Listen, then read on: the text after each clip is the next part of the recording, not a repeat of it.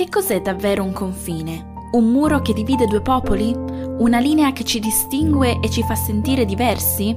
E se in realtà non fossimo poi così diversi? Oggi proveremo a vedere il confine come un punto di incontro, una mescolanza di popoli che si aiutano a vicenda e imparano l'uno dall'altro. Più precisamente parleremo del confine Italia-Svizzera con Katia, architetta e professoressa al Politecnico di Milano. Buona visione!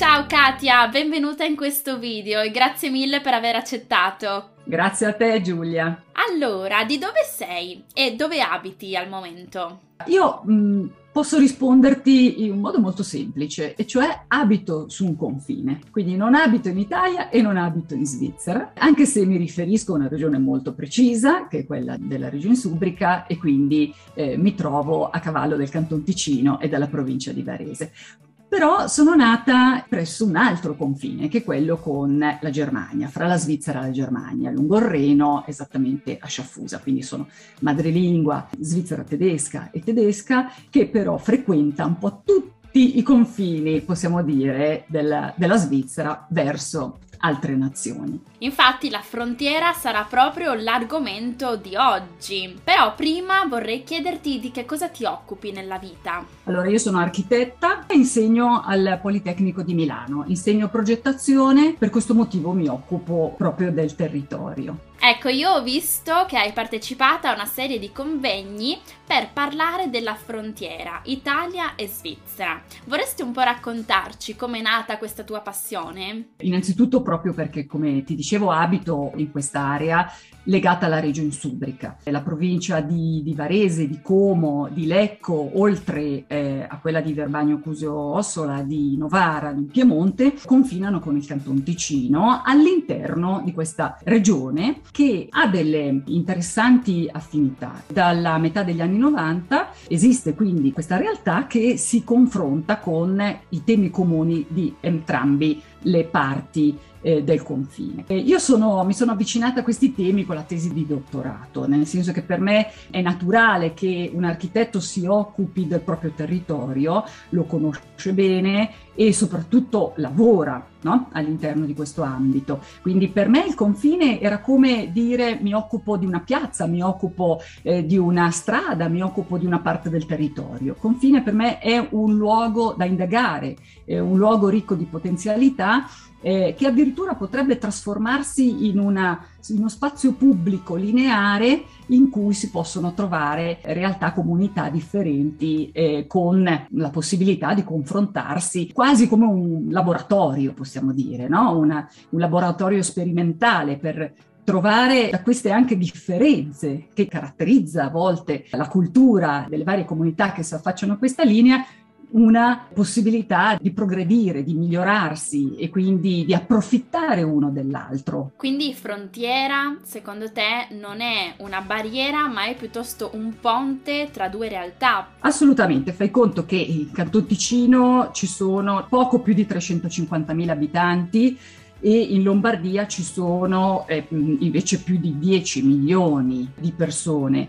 E quindi c'è comunque una, solo parlando di queste due realtà, eh, escludendo per il momento il Piemonte e tra l'altro occupandoci solo di una parte molto piccola del confine italo-svizzero che come sai è molto, è molto più lungo, sono più di 700 chilometri, parte da una vetta fra la Francia, l'Italia e la Svizzera e finisce in Trentino Alto Adige, quindi sono coinvolte diverse regioni, la Val d'Aosta, la Lombardia e il Trentino Alto Adige per l'Italia, mentre invece i cantoni dalla parte svizzera che vengono toccati dal confine sono il Vallese, il Canton Ticino e i Grigioni. E quindi noi ci occupiamo, ma per c'è un motivo preciso per cui ci stiamo occupando in particolare del confine della regione Subrica, che appunto è la parte dei laghi, è la parte di questi 20 laghi, tra l'altro perché non c'è solo il lago Maggiore, il Cerese, che è il lago di Lugano, e il lago di Como, che sono sicuramente i laghi principali della regione Subrica, ma ci sono anche altri piccoli laghi molto interessanti, anche da un punto di vista paesaggistico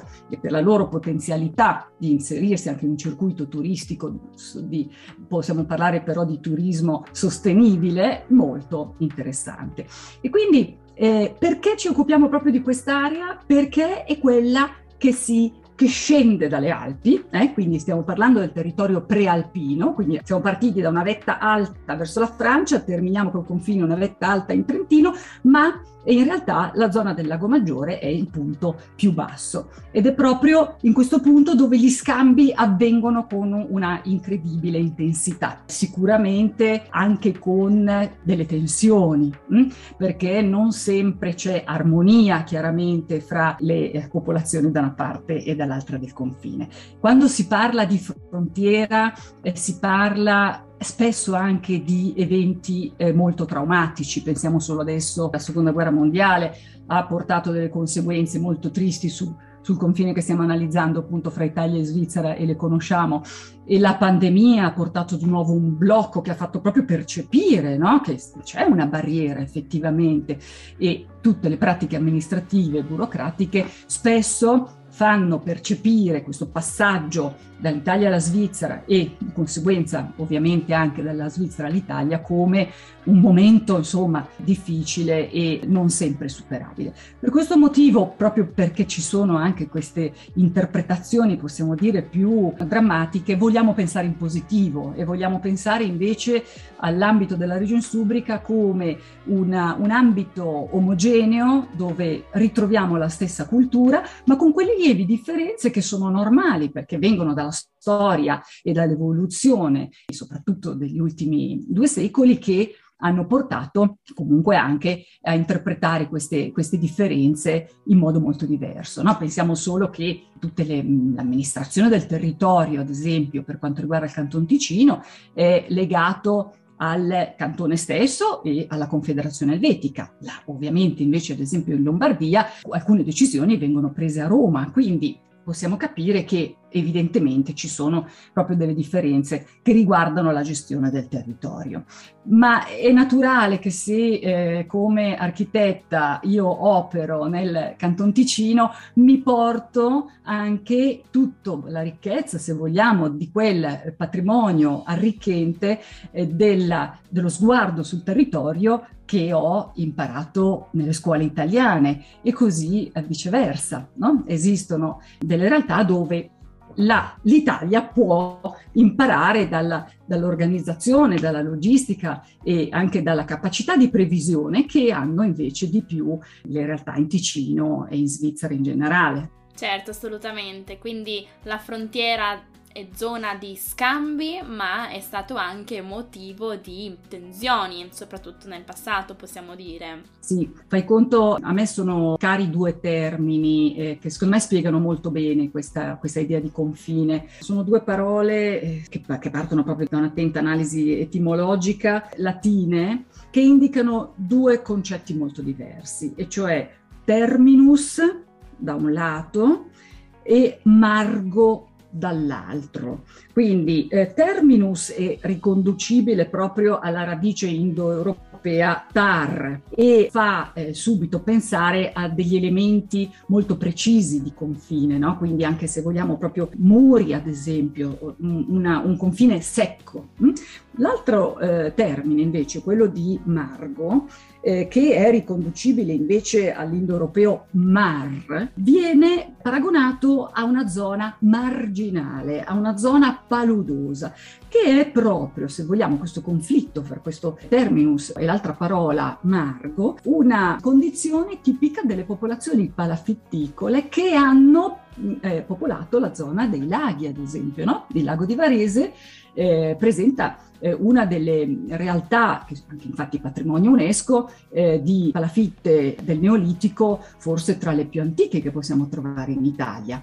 E quindi è interessante vedere come il confine in realtà sia quasi un confine naturale, nel senso che questi laghi eh, sono diventati appunto aree di confine, quindi c'è una, una identità legata proprio alla geografia, alla morfologia del territorio che è molto forte e che si ritrova sia di qua che di là, dal confine chiaramente. È molto interessante vedere comunque il confine, la frontiera sotto un altro punto di vista rispetto a quello a cui siamo abituati a vederla, ecco. Cercando di superare l'idea della frontiera eh, come eh, una frontiera in espansione. No? Quando si pensa al termine frontiera c'è una differenza fra frontiera e confine, tutto sommato. Quando si pensa alla frontiera si pensa a una fascia che avanza no? e, e spesso dipende dall'equilibrio che c'è, anche un equilibrio economico chiaramente fra le popolazioni, e richiama l'idea della conquista mh? Mm? e quindi anche spesso purtroppo appunto certi eventi negativi come abbiamo ricordato prima,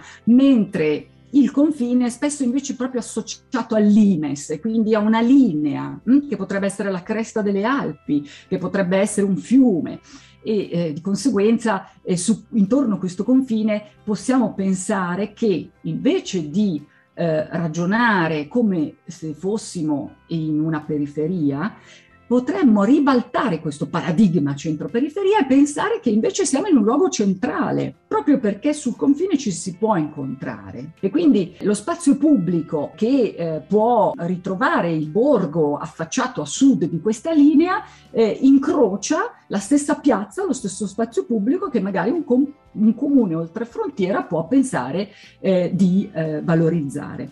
Eh, quindi io eh, un po' coraggiosamente sostengo questa tesi di voler ehm, costruire delle vere e proprie realtà comuni che identifico quasi come delle piazze eh, per poter incontrare appunto delle differenze culturali e delle popolazioni che sono comunque abituate a frequentarsi, ma forse eh, senza questa dimensione comunitaria. No? Quindi eh, io immagino proprio una sorta di società condivisa eh, dove uno impara dall'altro e impara anche dalle differenze. Un'affermazione bellissima che condivido assolutamente appieno. Benissimo Katia, grazie mille per averci fatto vedere il confine con occhi diversi. Ricordo a tutti che lascerò in descrizione l'articolo che è scritto per Svizzera TV Abitare al confine che è interessantissimo, quindi assolutamente consigliato a tutti e grazie ancora per aver partecipato. Grazie Giulia e grazie a Piazza Square. A presto, arrivederci.